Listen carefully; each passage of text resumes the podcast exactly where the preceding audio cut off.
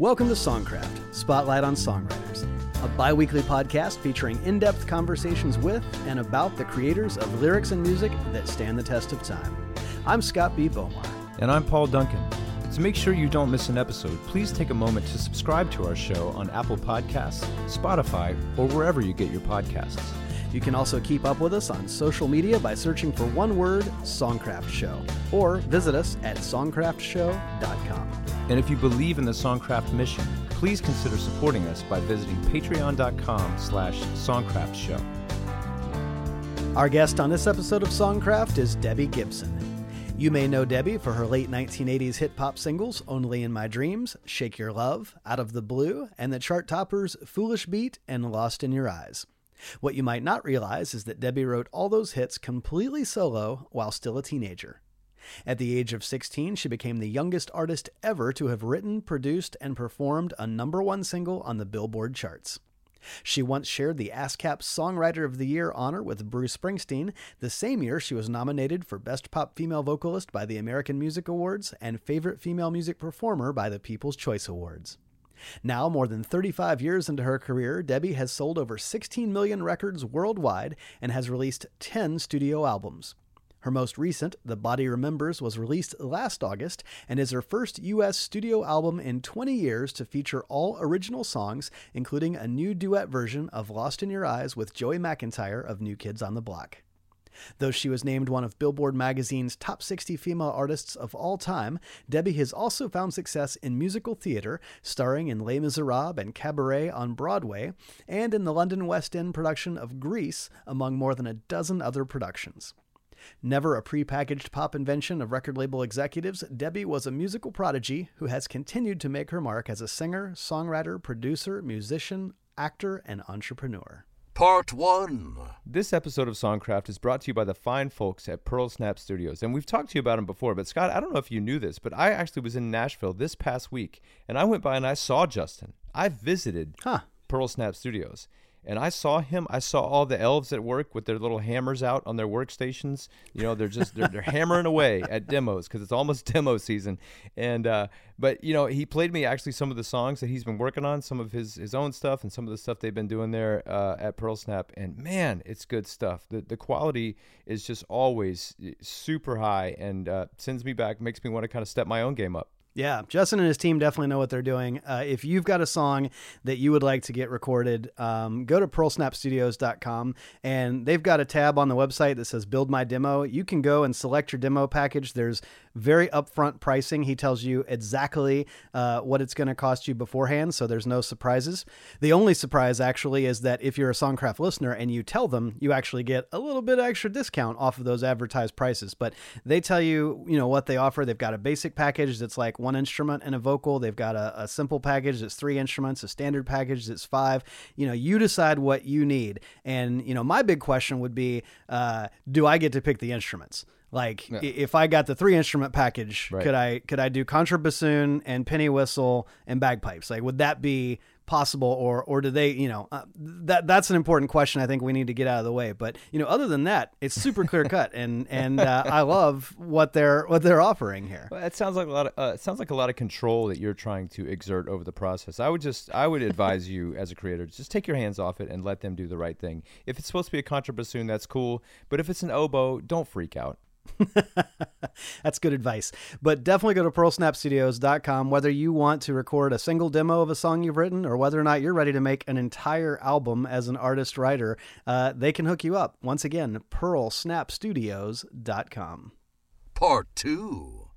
So we had some sad news over the weekend, and uh, honestly, some shocking news uh, that Taylor Hawkins, the drummer of Foo Fighters, passed away just kind of out of the blue. Um, Yeah. And if if you're on social media at all, I'm sure you saw people talking about it. You know, um, I feel like half of my feed is is musicians and friends that are musicians, and and all of us just were kind of just stunned and so saddened by it. I just I just couldn't believe it. Yeah. He's a guy that um, just really seemed like super full of life. Yeah. and somebody who embodied what's supposed to be I think kind of the spirit of a rock band, which is just fun.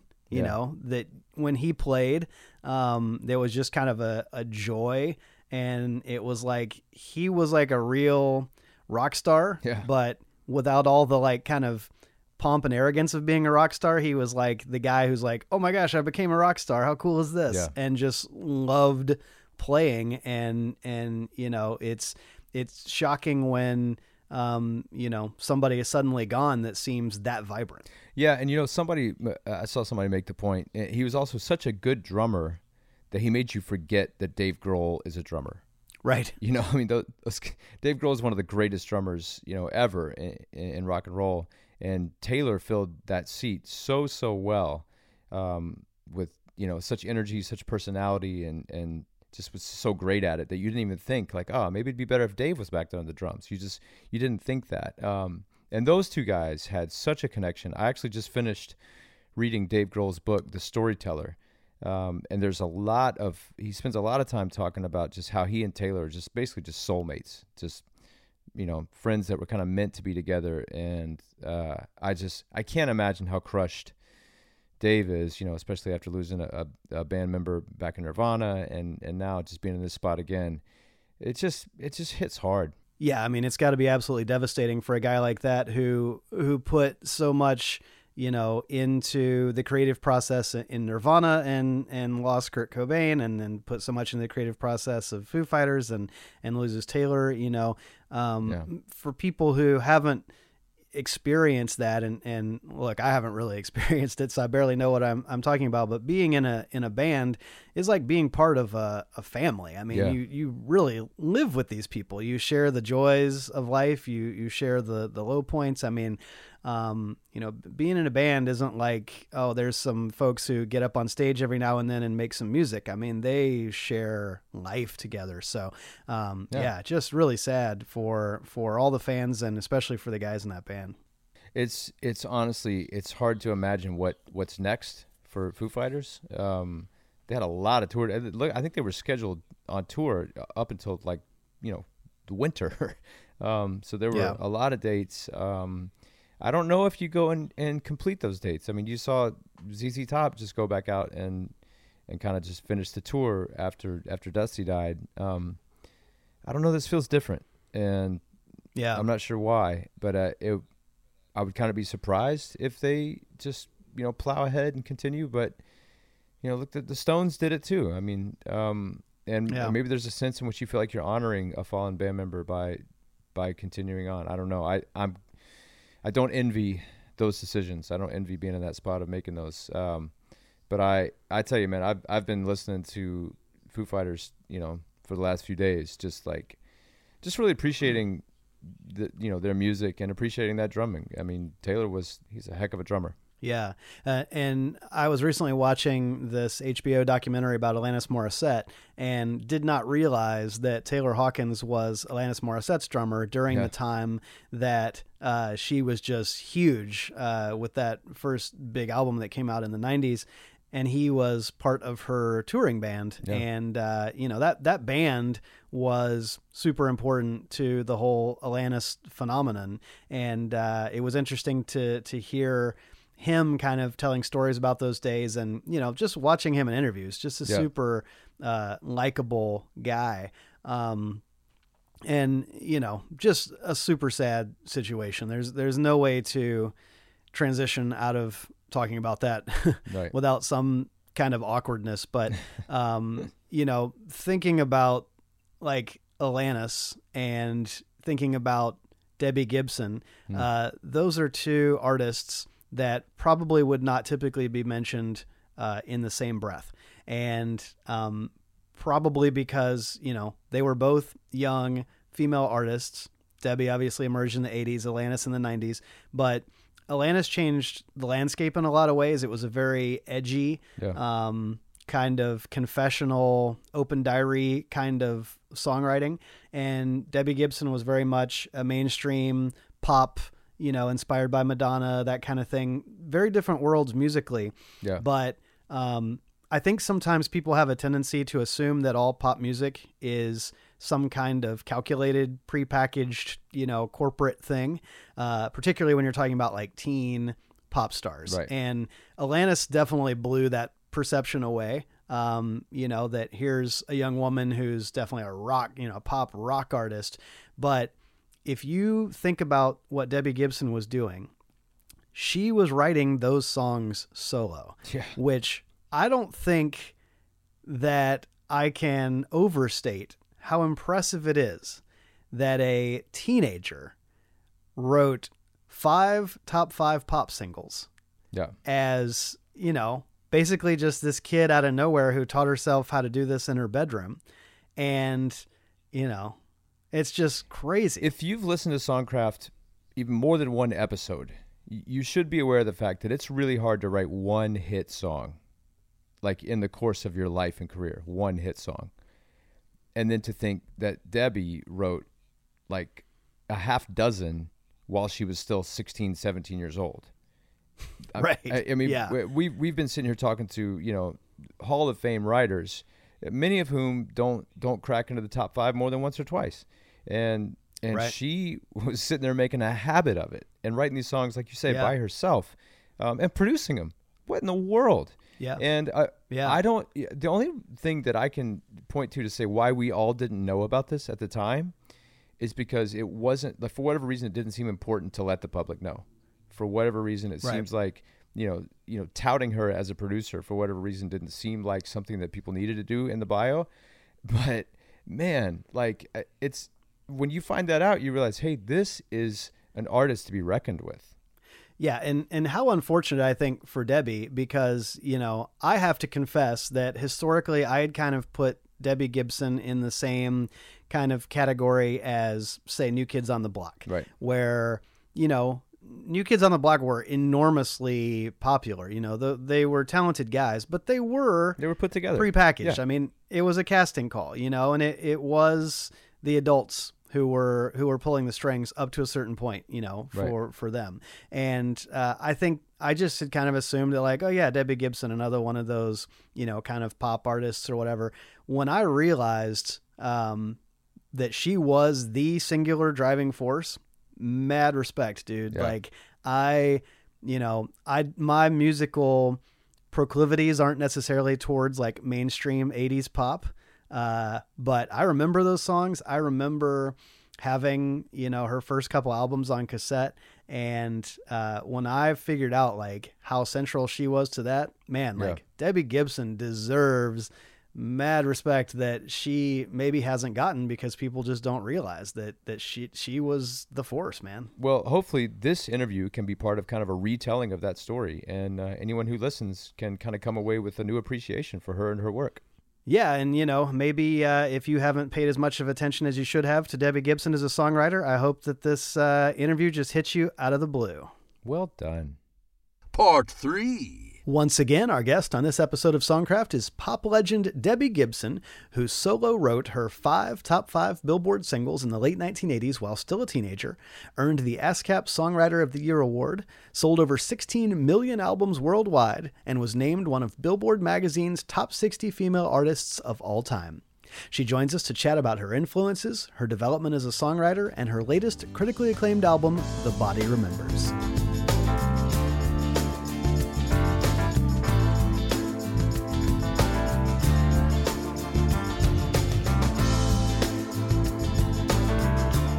Debbie, welcome to Songcraft. Thank you. It's great to speak to you. Um, you have a new album called The Body Remembers. It's your first U.S. studio album release uh, in, I think, well, 20 years in terms of original songs, going all the way back to MYOB. This has been Yes. a, a drought in terms of uh, new material, n- you know, original uh, album release. Um, and, you know, I'm curious, we're, we're coming out of this COVID period, or I hope we're coming out I know. slowly Yes. emerging. Um, but I'm curious if having to go in lockdown, having this uh, kind of suddenly we're all having extra time given to us, whether we wanted it or not. Did that have any influence on you in terms of okay, it's now's the time to stop down and really concentrate on writing and and work on another record? So interestingly enough, um, I had always planned to take last year to for me for myself to really be, you know, what pretty much when the pandemic started was going to be my downtime downtime meaning putter around the house and let songs drop in mode.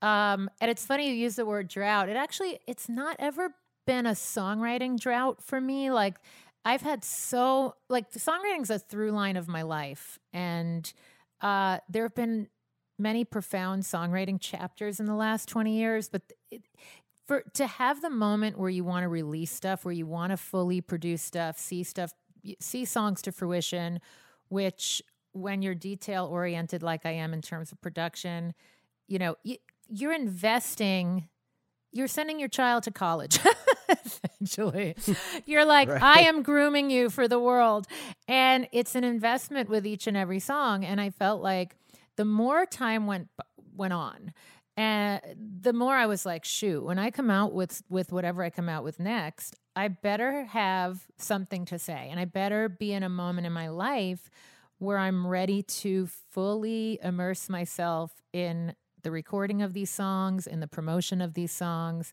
I mean, I'm I'm, I'm working on um, an outline for a book now because kind of out of this chapter is coming all of that because it just feels like the culmination of a lot of life lived. I think people were very used to me being kind of like the little the little pop princess in a glass tower or bubble when I was younger. And, you know, age 30 to 50 saw a lot of challenging times in my life and with the challenges came me having to figure out how to get out of those situations and and music was always the thing that helped me turn things around in my life.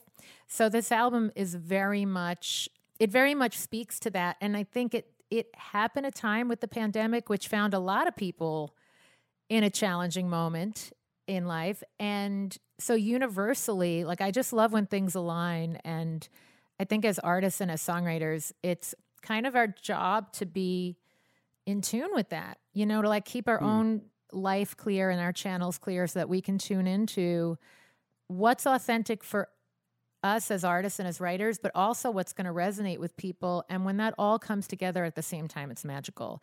And this was just huh. the first time I felt that into decades really. Like i yeah i was in my mm. songwriting bubble like 10 years ago but it wasn't anything that felt i don't know it wasn't resonating deeply enough for me and i didn't think it was going to resonate deeply enough for the audience. Huh. Yeah. Yeah you know, uh, the the single, uh, first single from the new record is "Girls' Night Out," and I can hardly think of a more kind of uh, appropriate song for the world now to be like, "Hey, let's let's get back out there," right? Right. Um, and you mentioned authenticity. One one of my favorite lyrics in the song is, "I'm going to take this feeling back home to my man."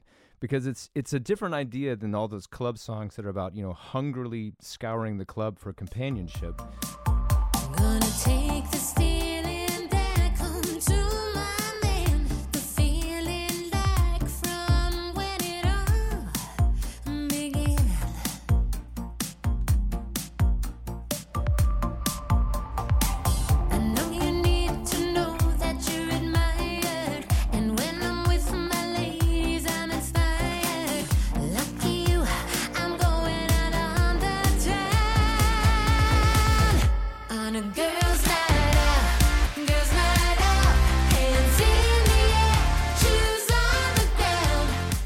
Love, love, love so much that you picked that line out of the song because I've always said, like, yeah, I, it's not a man hater song. It's not an exclusion song. I'm inclusive. Right. but I do think, yes, women, girls need to bond with their tribe, so to speak. But yeah, yeah, I think that when women get invigorated and, in, and they're in the context of a relationship, yes, it's like, they can take that feeling back into their lives as opposed to just being in the roles that they're meant to play of wife, of mm. mother. Um, they have to connect with that role of friend and sister. And so I'm so excited. You have no idea how happy that made me that you pulled that line out.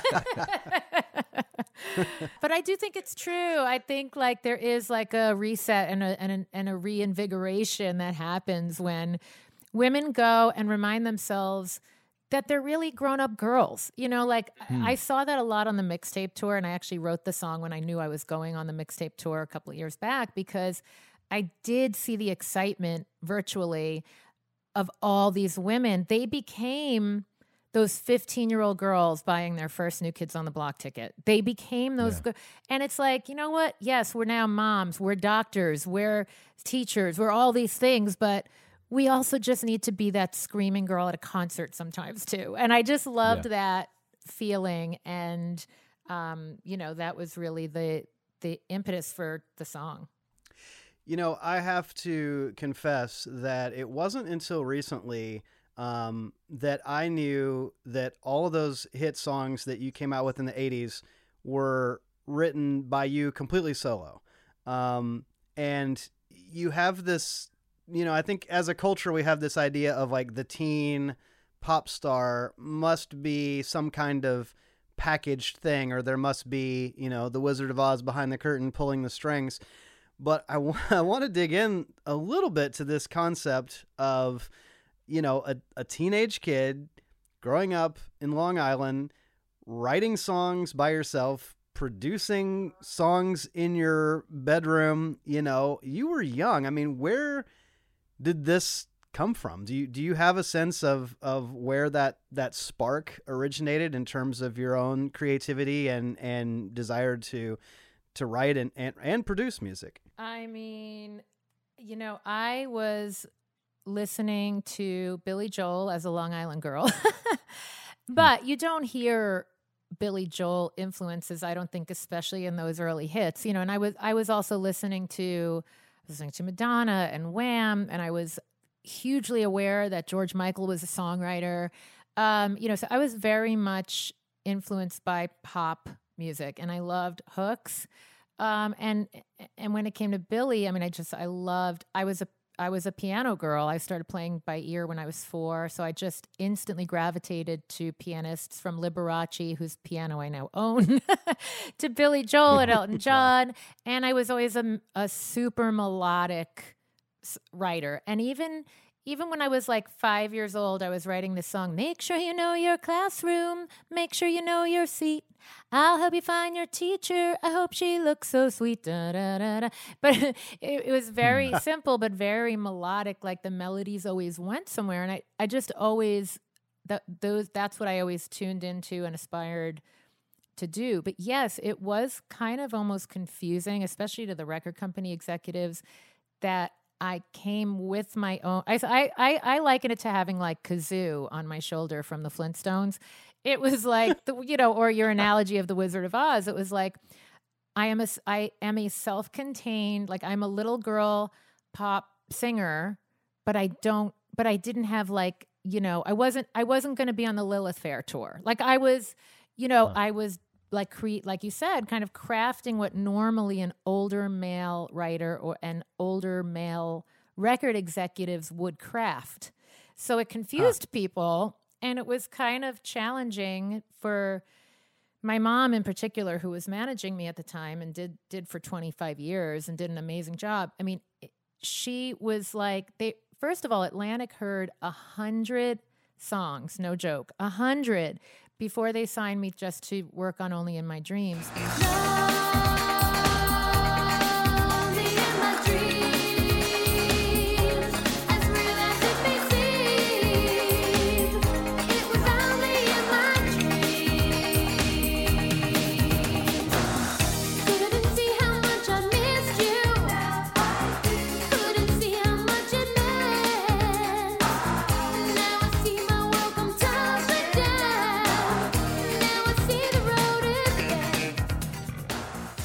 they all shall remain nameless. But the guy running the publishing company said, "You do realize, though, like people don't single-handedly write their pop hits anymore. So you're gonna have to be in a room with maybe eight people." And maybe some of them are real writers, and maybe some of them aren't. And it's funny because I there's a scene in in my first Hallmark movie, and I'm playing a pop singer who goes undercover as a music teacher, and I do a whole scene based on that conversation. I go, yeah, the- you know, the girl walking through the studio with the coffee who goes, yeah, yeah, yeah. Okay, she's a writer on the song now. We're, you know, an ad lib because, right? The beats are part of a song, production's part of a song now. It's it's all very different. It's all very different. Right. And, and one of the only places I think you find it anymore maybe is in country. Right. Even that's changing where you're now seeing, you used to see two, maybe three writers now you're seeing four or 5 Mhm. The artist is always a writer, whether they, you know, whether they actually write or not. So you know, even I think the the country world is is shifting in that regard too. It's very much different. It's true, but landscape. but insta- but but interestingly, like back so back when I was that teenager, I did feel like I had something to prove. Like I wanted people to know that I was writing the songs top to bottom, and that I was self-contained. But what what's really fun about being me now is that I I'm the opposite. I do actually get the fact that the energy of that girl bringing that coffee into the room and singing that line might have contributed something to the song. Hmm. And so Right. this album finds me in a lot a more collaborative spirit because I Right. I I don't feel like I have to, you know, say me me me mine mine mine anymore. It's like, no, you know Yeah. what? It is a group effort and sonically what people like there's such blurred lines between arrangement, production, programming, writing. It all is the song at the end. You know, and yes, the song still is the melody and the lyrics and the chords that you're going to sit and play at the piano, but people are so sonically oriented now and it is the whole feeling and energy of a record too to me. So Right. it's fun. It's fun to to now like come full circle and be like, yes, I know I could sit at the piano and write a song top to bottom, but I love the energy of all the collaborators on this album contributing.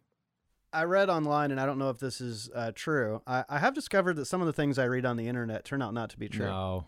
no. But uh, I read that you have an uncredited appearance in uh, in the film Ghostbusters from 1984. Is that true? It's true. So I was the little kid that wanted to do anything showbiz related. It was like showbiz adjacent. I was there. I wanted to do. It, they called it extra work back then, day player work now, um, or background acting work now. And I wanted to be everywhere that anything to do with showbiz was. So I had, you know, the kitty agents and managers, and I would do TV commercials and all of that. And I was an extra in Book of Daniel, in Ghostbusters, in oh my god, I, I can't even remember. Like there were like ten movies, um, but Ghostbusters was so much fun. Um, it was the Tavern on the Green scene, uh, and it was um, wait, Harold Ramis. I think it was him being chased by. He was like playing Twister, and then he was chased by the big ghost out of the party. And yes, I was the birthday girl, and the guy playing the server in the restaurant stood in front of me for like 90% of what would have been my screen time and when he like leaned out of the way for a moment I was like, there I am. Oh my God. Um, we all, my family and I all went to my sisters, my parents, we all went to the Gables 99 cent movie theater in Merrick, Long Island. And we all screamed when we saw me on screen for two seconds. awesome. You know with with the amazing success and energy of of your first album uh, i think uh, often you know those of us that kind of pore over the historical annals of music the the what would normally happen is then the second album would come out and there's just not much on it and and things you know kind of you know stop at that point. But that was not even close to the case with you. Um, you know electric youth comes out with lost in your eyes uh, the title track uh, I, here's what i'm wondering when you come in with a hundred songs for Atlantic to look at that you've written yourself in your bedroom, all this that's that's your life up to that point in song, and that's Mhm. someone that doesn't have the pressure of of meeting success and meeting expectations. That that's a d- really different way to write than oh my gosh, I just had this hugely successful album. Now I'm going back to the writer room. How in the world did you do it again?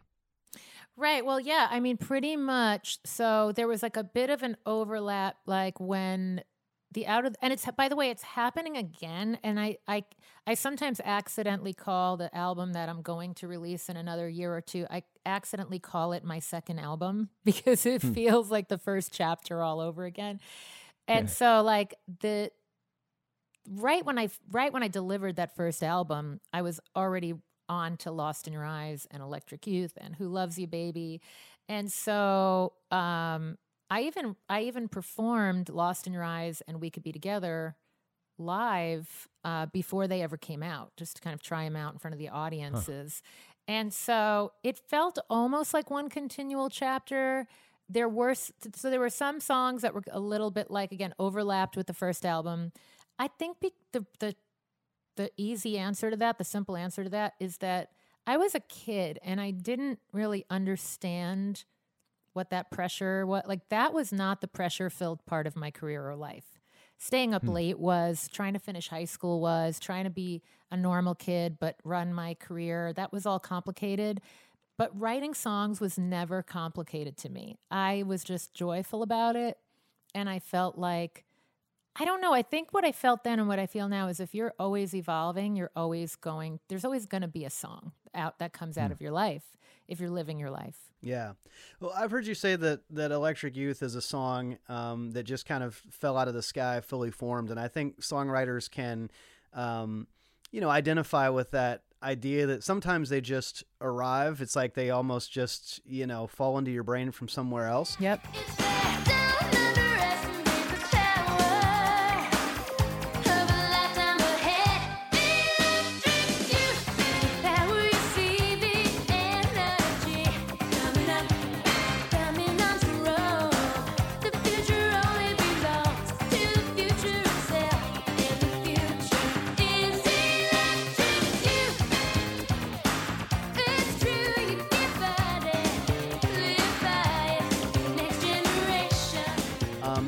That for you, writing has never been complicated. Um, but I wonder if if that just sort of arriving fully formed tends to be the norm for you, or does uncomplicated still sometimes involve just kind of the coming back to it, tweaking it, working on it, you know, and, and really shaping and, and crafting, or d- does does it tend to come about differently? You know, different songs come in different ways. I love that question. Yeah, they they come in different ways and I think they so like this chapter finds me paying a lot more attention to lyrics. I think that I think that because I did have limited life experience, uh, and there was like a beauty to the simplicity of my lyrics. You know, I jokingly say like, you know, it's like shake your love. I just can't shake your love. Shake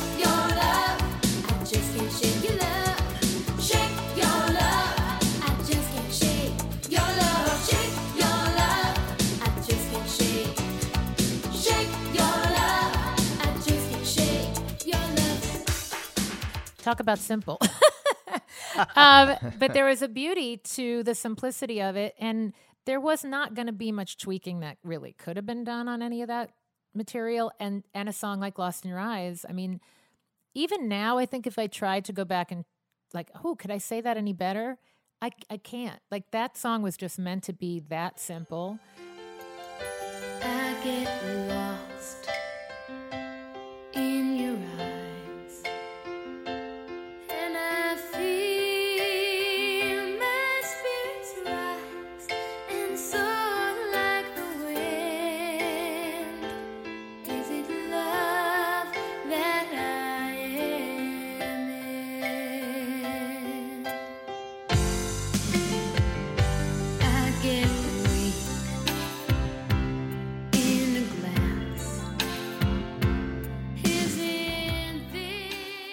but yeah like in the in the more recent uh songs you know the new album and all of that there was quite often a hook that dropped in and maybe i forced a verse that same day and i was like mm, this ain't the final verse. And i remember Dee Snider talking about that with we're not going to take it which you know what a great song. I, I sat at the piano a few years ago and did it as an acoustic because like i think that's the sign of a great song when you can sit and break a song down and you go, wow, this is a really like there's a reason why that song is licensed every two seconds to this day, 30 years later, 35 years later. Yeah. And I remember him saying, because he's a friend of mine, that similarly he had that hook and the verses were just never quite right. And I think if you just kind of trust that they're gonna drop in, even my title track, The Body Remembers, uh, the I, I recently found the notebook where I started it, and there were completely different verses, and they were just like a little too poetic and run-on sentency, and just they just weren't meant to be the final tighter verses that they are now. Last night, I was driving in my car, and song it came on. I held tight, like the memories forgotten to feel, but you took me. Oh, you took me right back, baby. We were young and a little crazy right here.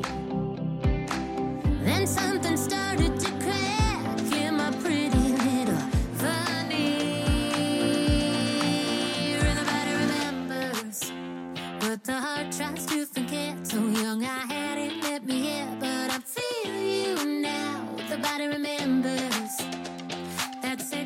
that's that has happened quite a bit.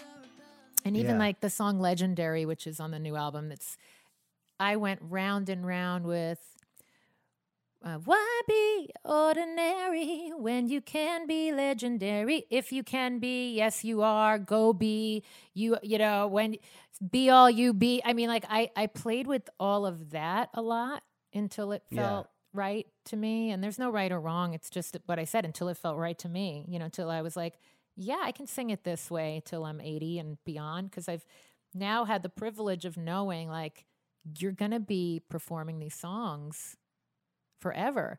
I even tweaked Right. a couple of lyrics on the new album after the CD version was delivered because we were like delivering the final mastered CD and then digital and then vinyl. And so there's like 2,000 CDs out there with a few lyrics that I woke up one night and went, oh my God. I can't say it that way. I have to say it this way. So I'm I pay a lot more attention to the tweaking now than I did. But I do think like Yeah. the basic the basic hooks tend to drop in in the, like Hmm. pretty fully formed melodically at least. Well, and you mentioned "Legendary," which I understand is a, a song about Kobe Bryant, and um, I noticed that you play piano uh, on that track. I think you play piano on on uh, two or three of the the songs on the record. Um, Yeah. And you know, as you say, you grew up as a piano kid. You're you're a good uh, piano player. But as somebody who is, you know, both a writer and a producer and a performer, I'd be curious to get your thoughts on when you look at a song and go, "Hey, I want somebody else to play on this," versus I'm going to play on this. And I guess what I'm really asking is for somebody like yourself, you're almost playing the role of director. And there's Right, right. sometimes there's roles that you could certainly do very well, but you might decide to hand that off to to somebody else. And I, I'd love to hear a bit about just your creative instincts of how you kind of sense, you know, when to, for instance, co-write versus write solo, or when to bring in a, a different instrumentalist to play something that you could play. Um, is that just kind of a, an instinct? Sort of I love this question so much. You're managing to ask me questions I have not been asked in in 35 years, which is hard to do, and questions I really love. Um, because yeah, I really believe in being objective, and you just hit it on the head. It's like it's I the phrase that comes to mind is serve the song. The song that that is what I want to do. Again, there's no ego involved in saying I played this, you know. Um there are songs that um like there's a song called Too Fancy on the Think with Your Heart album I released um uh on SBK EMI when I was like 23 years old or 24 years old and a guy named Steve Rosen out of Nashville. I, I had him play on it because it was a little more of a jazz kind of a thing. And I'm not a jazz player, that's not where my chops are. But for Legendary, I was like, nobody's going to channel the emotion of it better than me. Um, and it doesn't mean it didn't take work stylistically. Fred Coury co produced that. He's the, pe- most people know him as the drummer from Cinderella, but he's a composer, arranger. He does scoring for TV and film. And it was during the pandemic, and I FaceTimed with him. And I said, I can you essentially produce my piano part? Because I didn't want to be Gazoo slash the wizard behind the curtain and playing at the same time. So even little things were da da da da da da versus da da da da da da. Whatever the things were, he was like, take it up the octave, um, do it staccato there, do it legato here. Um, you know, you're giving me mezzo forte, give it let let it rip here. Um, ooh, that octave thing you were just doing. So he would point out, you know, um, things that when I was in the moment I was not hearing. Why be ordinary when you can be legendary? Help but to see all that you be. So I'll be legendary. Your words are your weapon from the east to the west end. You're lining them up round the clock 'cause you're a legend. But yeah, so I am all about serving the song is is the answer to that. Sean Thomas, who is now 20, he worked on this album with me from age 17 to 20. He is a total musical prodigy. He too contributed a lot if we were doing a programmed, you know, a recorded piano, like a, you know, a MIDI piano. Um, he would like, you know, because he was collaborating on the track so much that if he had to tweak something, uh, it was a total collaborative piano part. And then what's so interesting, he completely did the new piano part on the new Lost in Your Eyes. So when I went to perform that in Vegas with Joey McIntyre, after sitting at the piano for 32, 33, however many years it's been, 34 years, playing it a certain way, I had to relearn my own song. Wow. I had to actually, I was like, oh my God, someone needs to transcribe this. I need to look at it on sheet music and learn it like the pianist now, which was fascinating and cool, hmm. you know, because his Yeah. voicings made it modern. And it's such a fine line between something sounded sounding dated like there has to be a reason to remake something and he had a really hard task because it's like keeping i was like petrified that when my diehard fans didn't hear plink plink plink plink on the piano you know they were going to throw tomatoes but they didn't. They embraced it. They embraced it because it sound it kept the integrity of the original but it felt like something new in a very classy not contrived kind of way. I get lost in your eyes, and I feel my spirits rise and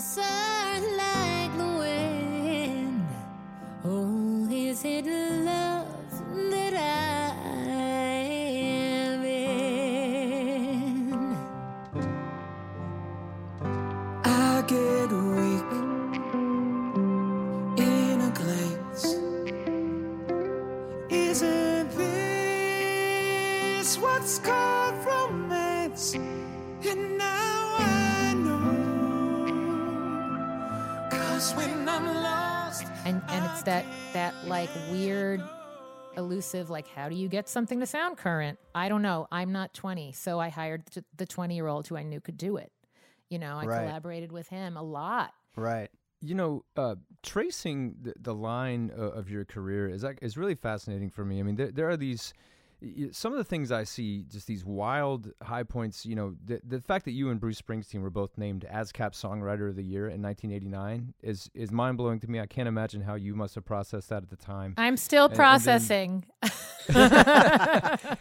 you know, and and then to go and making your 1991 album, anything is possible. You know, you you move from just writing some of these songs by yourself, and now you're writing with Motown legend Lamont Dozier. You know, you guys are colleagues and collaborators, and and to see all that, and then it wasn't long after that that you find yourself on Broadway in Les Miserables and, Mhm. and starring in Grease. and and the thing that I find really fascinating about it is that. You know that's a moment when radio was changing, um, Yes. and and sometimes it doesn't matter. It, you could still be writing amazing songs and great songs and moving your artistry forward in in, in a in the right way, but if radio is moving, there's not much you can really do about it. Um, the timing of that Broadway move just seems almost like it dropped out of, of heaven because you were able to kind of I won't even call it a reinvention, just an addition to the things that you offered the creative world. How much strategy goes I- I into love that, and, that. and how much do you look at it as, as serendipity? it's really intuition i think like i was just tapped into like i i can remember the moment like i remember so first of all everything i've done and, and everything i've done that's been super successful was super authentic and and didn't come from nowhere in that like i was auditioning for les miserables when i was 15 and didn't get, i was called back three times didn't get the role went on to have the first five years of my recording career And while I was doing the Anything is Possible tour, I put the song, the big Eponine number, on my own, pretending he's mm-hmm. beside me in my live show.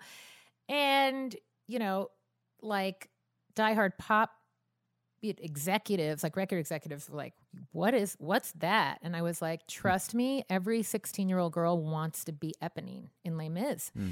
It was the identifiable. It was like before Broadway was super pop, but that role was like, you know, way before Hamilton, there was Eponine, like in hmm. some weird way, way before there was Elphaba and all those big, belty, gritty girl roles. And so it really connected to what I was doing. And my mom and I were like, hey, let's invite the Les Mis creative team and producers back to see me now because I've grown, I had grown vocally and they got it. And I, but I remember like, listen, my third tour, we had to downsize from what we thought we were going to do because, like you said, Seattle grunge was coming in, everything mm. pop was going out. There was a huge backlash against Electric Youth. People were like, take that video off the air. I mean, it's just so crazy. Like, Yeah. you know, you think if you don't have anything nice to say, but people people said it all. And um yeah just you know it's just that it, just happens. It just happens. The energy in the world shifts and and it happens. But i remember always being very matter of fact about like oh i'm not welcome there? Well let me go here. So i you know it i remember being like you know what? This really is the time if they'll have me to do Broadway. It's been my dream since I'm fi- since I was 5 years old. I am not welcome with o- open arms on radio anymore. And I always just felt like if you're versatile, you can find a way to be top of your game in some genre or another. Always. Yeah. And that's kind of hmm. been the key to key to my life, you know. I, I tend to I'm a good pivoter. I'm a good pivoter. And that's so hmm. more than a strategist like Madonna, like Madonna can strategize, you know, hitting a pop bullseye in every decade. And I I always looked at that and thought, oh my God, that looks exhausting. I don't know how to do that. But I do know how to be in the moment and feel my way through and to what's good and right for me next and next and next. Hmm. Well, you talked about you know kind of enjoying collaborating um, at this point, and and the Body Remembers album has I'd say probably more than half the songs are are written solo by you, but then you've also got um, songs like One Step Closer that are collaborations with Tracy Young, or um, Runway, which is a collaboration with Sean Thomas. You've got this sort of collaborative. It's it's a balance of collaborations and solo written songs. In light of that, you know, Paul mentioned that the Anything Is Possible album included, I think there were four songs on that record that were co-written with Lamont Dozier, including the the title track. Um, and then, you know, on your Body, Mind, Soul record, you you see um, kind of Carl Sturken and Evan Rogers kind of playing Yep. the the same role, the collaborative thing. Um, I think it's pretty clear from you know from hearing from you that now on your most recent record, you're collaborating because you want to. Um, I'm curious if there was any pressure after having written these two amazing albums where you're the only writer. Did you feel a sense of record executives or management or whoever kind of pushing you to say, "Hey, you need to start writing with with some of these other people," or was that something that came from you where you thought, "Well, now I've got a little clout. I'd like to seek out some of these people." Yeah, so the Lamont collaboration, I we were introduced somehow. I feel like it was at an award show or something, and that happened super organically. Um, that was like we should work together, and I always had that. Listen, Motown was always playing on the record player in my house. My parents were big fans. You know, they started with me on the 50s doo wop from Bandstand and then the 60s Motown. So that for me was just a thrill. Like that probably wasn't the hippest move for me, but it was like super cool to me and to real musicians, you know, that people were like, you're collaborating with who? I wasn't like, you know, I wasn't like going for the of the moment um, hot writer producer. And that was never my mentality. And then the Body, Mind, Soul album, I turned in an album that was quite different than the album it became. And it was a little more um, in the Whitney pop, you know, mode. And um, Phil Ramone worked on three songs. I think one of his songs made it on there, but we worked on three together. Um, you know, with him as producer. And there were songs that were even a little more in the Wilson Phillips, like just super melodic. Again, like, you know, suburban white girl pop melodic stuff. And Right. I remember the male Atlantic executives, um, who, by the way, I never want to sound like I'm bad mouthing because they did what they did for me, which was incredible. But I do think it's human nature to be like, okay, she did all this, and now how can we infuse our creativity into this, right? Instead of just Right. How can how can we screw up the formula? but yeah, so they they didn't hear what they wanted to. They had a perception of, and it's also very weirdly parental, right? It's like, here's where I see you going to college, and where I see you go, what I see you wearing to the prom. Like that's how that's what I felt like because that was the age I was. I was like turning twenty, and uh, you know, in twenty one, and so everyone was kind of like. Wait, you're still wearing high tops to host award shows? When are you putting the heels on? When are you putting the little black dress on? And musically, they wanted the equivalent of that because it's easier to sell. Like we all know, it's easier to sell a little girl in a little dress and heels, and and so I remember at one point it was like, you should work with Prince and you should work with Babyface. Now, of course, I idolized Prince and Babyface, but I Yeah. felt like who is going to buy, as in believe, that collab? Like that's not the that's hmm. not my musical roots. That's not where I come from.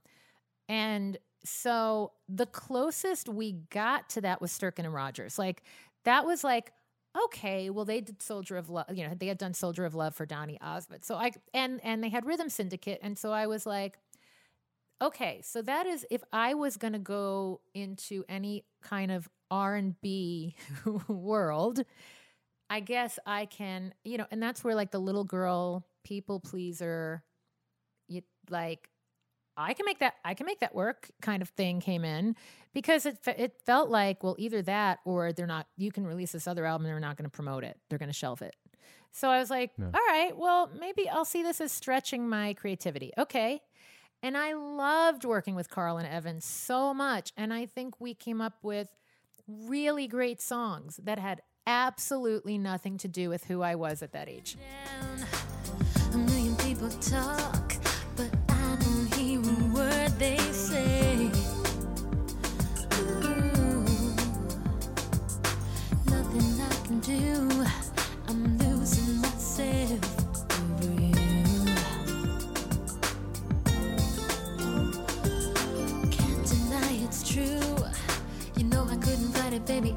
I wanted to.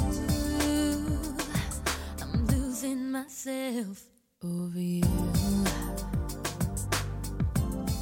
You know, so suddenly I was stepping into the role of Debbie Gibson collaborating with Carl and Evan and making it work as if it was a theater role. But pop audiences don't want their artists in a theater role. They want you to be yourself. They want they want the authenticity. And so I learned a lot back then. And I remember, I mean, I used to walk out of those meetings with my mom and sob because I was like, this the the first three four years went so well. And i mm-hmm. got to be me and it worked. Why is everybody like you said why is everyone trying to get their hands in this now? And i just i i had a lot of integrity for a little kid and i walked away from I think it was five more albums at two million an album in advance money. So at 21 years old, I walked away from 10 million dollars because I could not take the creative, like everything got convoluted. And I'm like, creativity has to be pure. And the thing about this album, bringing it full circle with the collaborations, yes, they're all by choice, they're all authentic. All the melody and lyrics on the album are mine, except for Love Don't Care, which um, um, Lars and I wrote, and he uh, he and I had gone out to to lunch. He had come into town to write, and um, we met doing the New Kids um, '80s Baby track.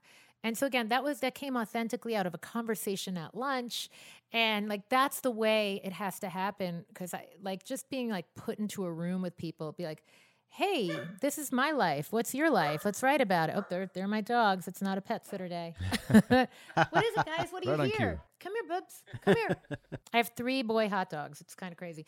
Um, but yeah, so the collaborations were all really organic and everything ended up back through my filter, not through any record executive's filter. I am I am the record executive along with my manager Heather. And so um, you know, so it's very different now. It's it's not about creative control. It's it's about um yeah, I mean a- anyone who's going to join the party that's going to elevate the song, come join the party.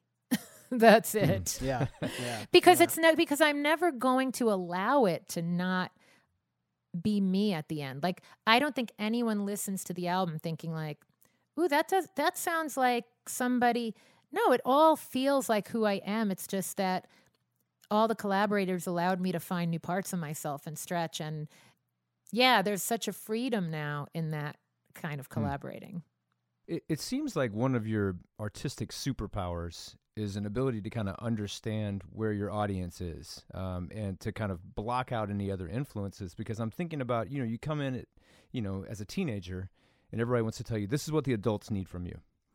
And then as you enter your, you know, say 30s and 40s, people start to say, well, this is what the kids need from you.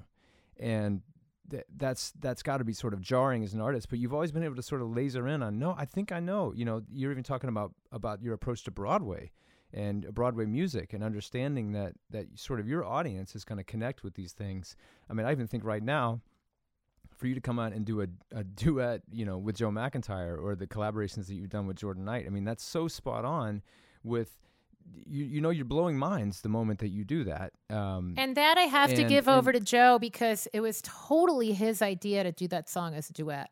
But yeah, no, but I did know, I did know that that was a magical idea for sure. And and what's funny about what you're saying, and I thank you for that because it's a lovely compliment. I also knew when I didn't know what my audience wanted, which Hmm. case in point, why I didn't really release anything, let's say 10 years ago. I was like sucked into a vortex of health challenges and you know, just kind of reconfiguring my life in all of my relationships, per- personal, professional. And so I wasn't as connected in the world. I just wasn't. I was in my own little bubble dealing with what I had to deal with. But I do think social media has really allowed for those who want to connect to connect. So, you know, like I jokingly say to my audience. I stalk you on instagram. I know i know their i know their dogs names. I know their careers. I know if they're you know i know who they are and i want to know who they are. That is who i'm singing to. And i do feel like one of one of my longtime supporters said the other day like look at you being all normal and stuff. Because i posted i do kitchen karaoke where i'm just you know hmm. it's like no makeup and with a wooden spoon and cleaning. I'm not a very good domestic person, but I try. Uh, but she's like, look at you being all normal. I'm like, but I am. I mean, I see myself as just someone who does what I do. You're someone who does what you do. We all do what we do. We all have our gifts. We all have our magic. And I do look for the places of connection to people. And I love people. Like, I'm one of those people whose day starts in a much better mood if I go to my local coffee place, even if I'm only having three sips of that coffee I buy. But I, I like hmm. to connect with people. I think people have needed to take from the nostalgic, pure, upbeat, more innocent times in their lives. We, we've, I think we've all needed to take from that music and, and for, again, like Girls Night Out, from that connection and the Joey McIntyre duet, from like reconnect. But at the same time, I do think my generation is vital and vibrant and sexy and cool and modern and doesn't want to necessarily live in the past. right And that's what the title and what that title track is really about. It's like you can let something from your past transport you in a really great way that helps you be who you are now and move forward. Yeah, I, I've always thought that uh, the the song "My Generation" by the Who is a really interesting song in that it translates yet again the same way it did to their audience. You know, when they were 16 years old, you know, people trying to put us down, Mhm. talking about my generation, and now I see those same listeners, and they're like 75 at this point, and they're like, "Hey, nobody's giving my generation any credit," and I'm like, "That is an incredible song." Because that same generation has the same chip on their shoulder for different reasons. A thousand percent.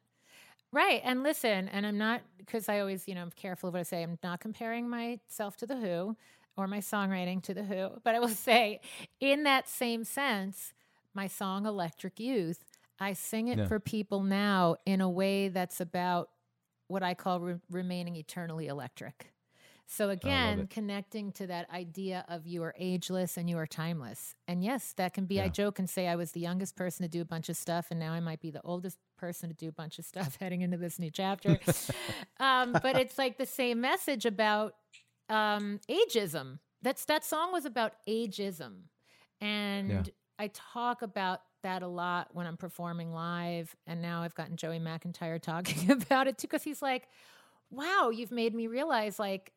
I don't care how old people are. I don't really notice. Like I'm like I don't Yeah. either.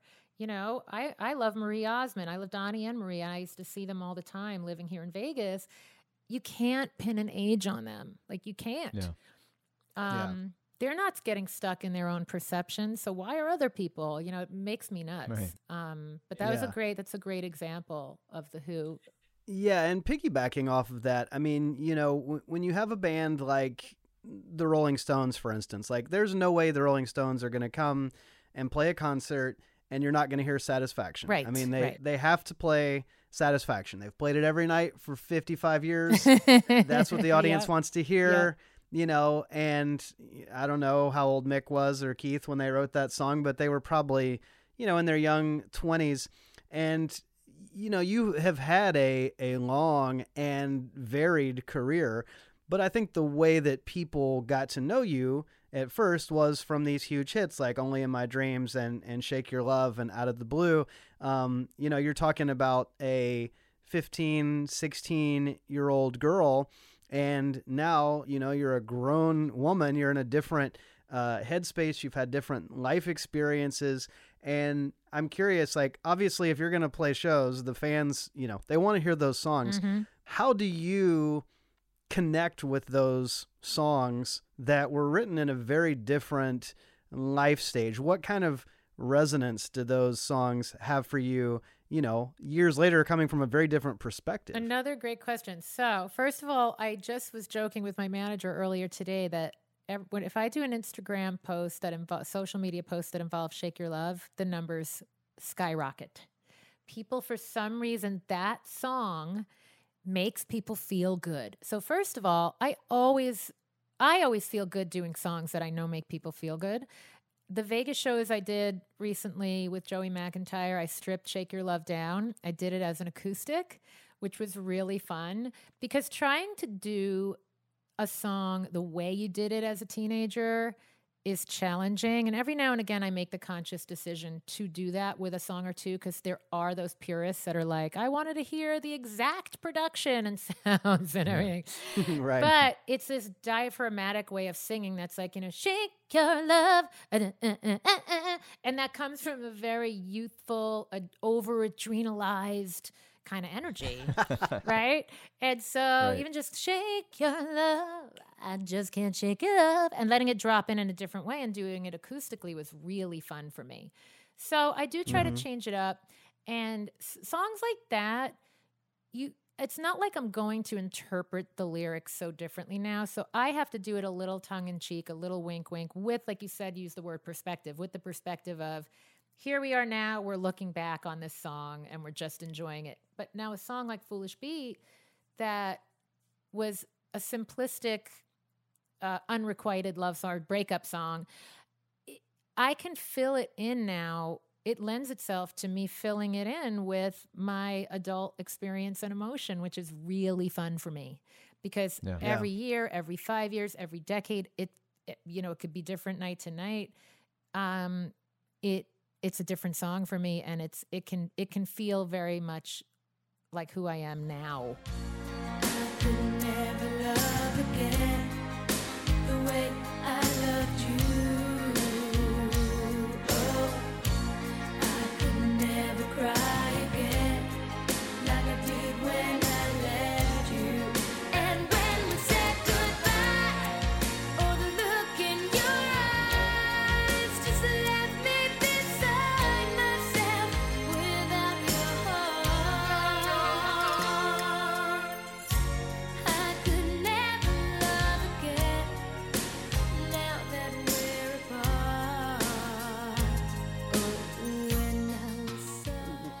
Foolish Beat hit number one, that made you the youngest female artist to write, produce, and perform a Billboard number one single, which is just insane. And I have this weird visceral memory. I'm I'm like five years younger than you, and so I remember when that album came out. I had it on cassette tape, mm-hmm. and I remember being in the back of my mom's Volvo, no seatbelt, of course, because it was the '80s. and We're and smoking. I'm in the back of my mom's Volvo and I'm listening to that album on cassette. But I remember for the first time in my life going, "Oh, I can pick apart what what the bass is." Like I'd always just heard music as like one thing. Like it, music was to me just a unified sound. Right. And that was that album was the first time that I was like, "Oh, that's the bass part."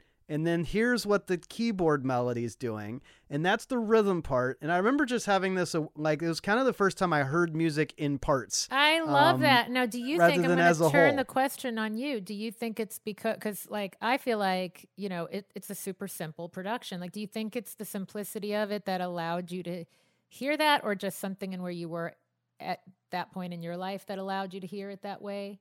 You know, that's interesting. I, I don't know. It might be the fact that it was a very straight ahead production and it was like something that that my mind could could comprehend or, or latch onto at that stage. Right. Well, it had Um, space. It had space. Yeah. And I've always loved space. Yeah. Even in the like the new album where there's a lot of like I don't want to say overproduction. Hopefully, it's not overproduction, but like in, we'll call it intricate production. But I usually try to try to bring it in and out of spaciousness. You know, like Yeah. verses and breakdowns. And one of the reasons I think why I was able to produce that song and wanted to, and my mom banged her fists on the table at Atlantic Records to say my daughter needs to produce this song is for that reason. It was simple. And again, to quote you from a few minutes ago, it's like we didn't want anyone messing it up because it was already there. It was it was Yeah. just there for the taking. It was you know, it would simplicity sometimes is so underrated. You know, so I love that. I love that you could hear the break breaking down of the parts. And I think that what's so fascinating to me about that is, um, and I'd love to hear kind of your experience, but when when I was a kid, my dad was in the music industry, so he had like a little four track Tascam tape recorder. And, you know, when I was 12, 13, 14 years old, I was like, you know, sitting there doing my little home demos. And he got like an eight track cassette recorder. And that was a huge deal because then I could, uh, you know, start messing around with trying to add more instruments and stuff. And Paul and I were friends even back in those days. And he can attest to how bad my experiments were. But it did teach me a lot about how music is put together because you're a kid just figuring stuff out on a multi-track. And we had talked earlier about when you were a kid in your bedroom kind of experimenting with this stuff. Um, i don't know what kind of recording if you yeah, had like so a, I had a Tascam four track also. yeah. And I had a Linn rack mount sequencer, which I was so proficient on that like I've never gotten as proficient on Pro Tools. Like I work with people who use Pro Tools and I play and I go, go back a bar, give me this or do this, except when I'm doing vocals. But that Linn rack mount sequencer and I were besties. Um, I had I had a little, you know, reel to reel tape recorder. In fact, when I, I had DX7, uh, a Linn drum machine, but when I did when I did radio IDs, like I would go, you know, Z100's got the music I thought was only in my dreams. And I would splice tape. I learned how to splice tape, Wow. which felt pretty badass, I have to say. yeah Because I would churn out like three, because back then you needed like three, you were, it wasn't going to be like, I hard added the single, we're in. You needed 350 radio IDs for all the stations. And I did it for all my singles. It was insane. And then, wait, then I gra- see, I skipped the eight track and I got the Akai 12 track, which still lives in my garage. I have to take it out and like turn it into a coffee table or something, like put glass around it Oh yeah. because it won't play. Lord knows it looks like those little like VHS type cassettes, like tapes. And yeah, wasn't it fun bouncing on those things? And then like, cause you'd hear like, and then like a faint arrangement in the background. right I made a 36 track recording on a four track. Well, great. It sounds like crap. And before I learned how to sequence, I would play like and try to keep time and punch and, and Right. yeah. And my other favorite thing from those days was um, I would use Carvel ice cream sprinkles as my shaker. Oh, nice. Nice. Just like super high EQ, and it was perfect. Right. But don't you feel like, in a way, that because I know I appreciate having had that experience myself uh, when I was a teenager, but doing that multi track kind of recording, you're almost teaching yourself how songs and records are put together because you're having to pay very close attention to every element. And I think that, you know, having that opportunity to kind of just be alone and be in isolation, um, you were essentially just going to songwriting and, and recording college by just messing with it and figuring it out. thousand percent. And I was a great imitator too. I mean, look, like, you know, I always credit Madonna for borderline, like it was only like those scoopy pop vocals. I was Yeah. living in a pop world at the time. So that's who I was listening to on the radio, and I was instantly emulating it on the four track. And um, like I remember being so in love with OMD If You Leave. And I tried to emulate that song so many times. And I just remember like the pad sounds and, and layering the pads and those strings and that kind of like British washy thing that was going on at the time. Right. But you're right, immersing ourselves in it was the best way to learn. A thousand percent. And I wonder if it's the same with kids now in GarageBand and all that. Like there was something to like having that keyboard here and that drum machine there and that, you know, I used to line things up on the ironing board at one point, like drum machines and things. And, you know, the visual of that, it didn't all just live in a box. So I did love that about that time. for sure. Well, uh, the new record is called "The Body Remembers." You have said that the the title refers to the idea that our bodies remember those visceral moments tied to our favorite pop songs. We've had a lot of fun, Debbie, talking with you about some of those uh, classic pop songs from our youth and how that connects to what you're doing today. And it's just a really uh, fascinating arc, and it's been a lot of fun uh, picking your brain about your process. And uh, we want to encourage our listeners to check out The Body Remembers. And we thank you for spending some time with us. Thank you both, Scott and Paul. This was so much fun. You guys really did ask some innovative questions. I appreciate it. I loved it. Thanks for listening. We'd love to stay connected with you, so please take a moment to subscribe to Songcraft via Apple Podcasts, Spotify, or your podcast app of choice. If you like the show, we ask you to consider rating us and leaving us a good review. Word of mouth is important, and letting other potential listeners know what you think of the show helps us tremendously. And of course, nothing beats a personal recommendation. Perhaps take a moment right now to text or email one friend who you think would appreciate what we do and send them a link to our show, letting them know how much you enjoy it. As a reminder, you can sign up for our email list at songcraftshow.com and find out how to help support us at patreon.com slash songcraftshow. And you can follow us on social media by searching for Songcraft Conversations on Instagram and Songcraft Show on Facebook and Twitter. Thanks, as always, for listening and for your support.